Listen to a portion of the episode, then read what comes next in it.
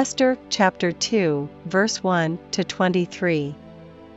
After these things, when the wrath of King Ahasuerus was appeased, he remembered Vashti, and what she had done, and what was decreed against her.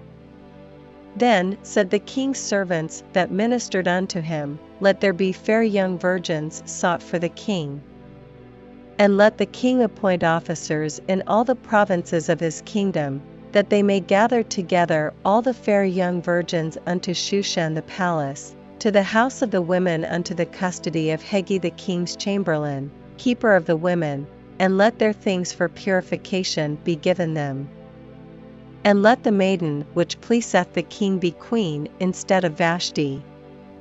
And the thing pleased the king, and he did so.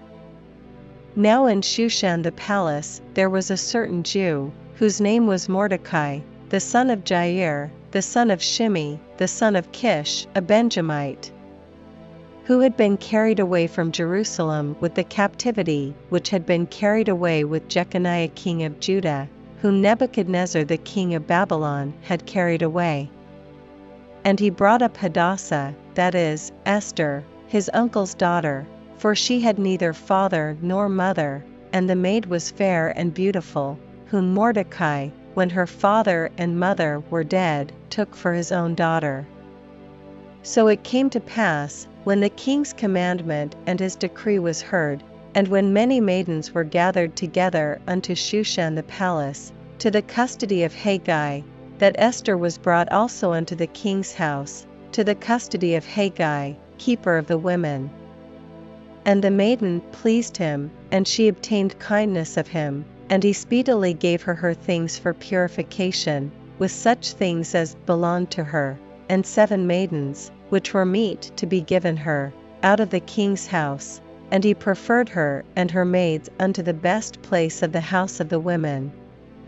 Esther had not shewed her people nor her kindred, for Mordecai had charged her that she should not shew it. And Mordecai walked every day before the court of the women's house, to know how Esther did, and what should become of her. Now when every maid's turn was come to go in to King Ahasuerus, after that she had been twelve months, according to the manner of the women, for so were the days of their purifications accomplished, to wit, six months with oil of myrrh, and six months with sweet odors, and with other things for the purifying of the women winky face. Then thus came every maiden unto the king, whatsoever she desired was given her to go with her out of the house of the women unto the king's house.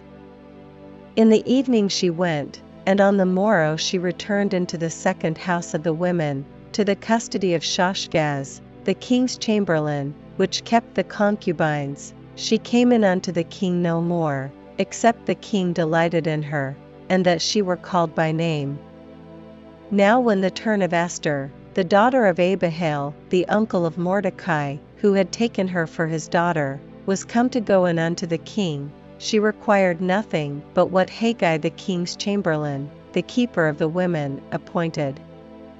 And Esther obtained favor in the sight of all them that looked upon her. So Esther was taken unto King Ahasuerus into his house royal in the tenth month, which is the month Tebeth, in the seventh year of his reign. And the king loved Esther above all the women, and she obtained grace and favor in his sight more than all the virgins, so that he set the royal crown upon her head, and made her queen instead of Vashti.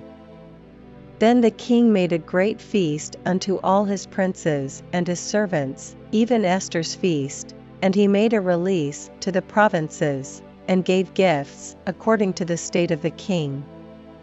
And when the virgins were gathered together the second time, then Mordecai sat in the king's gate. Esther had not yet shewed her kindred nor her people, as Mordecai had charged her, for Esther did the commandment of Mordecai, like as when she was brought up with him.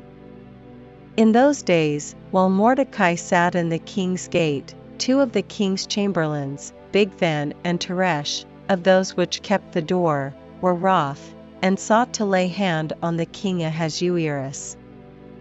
And the thing was known to Mordecai, who told it unto Esther the queen, and Esther certified the king thereof in Mordecai's name.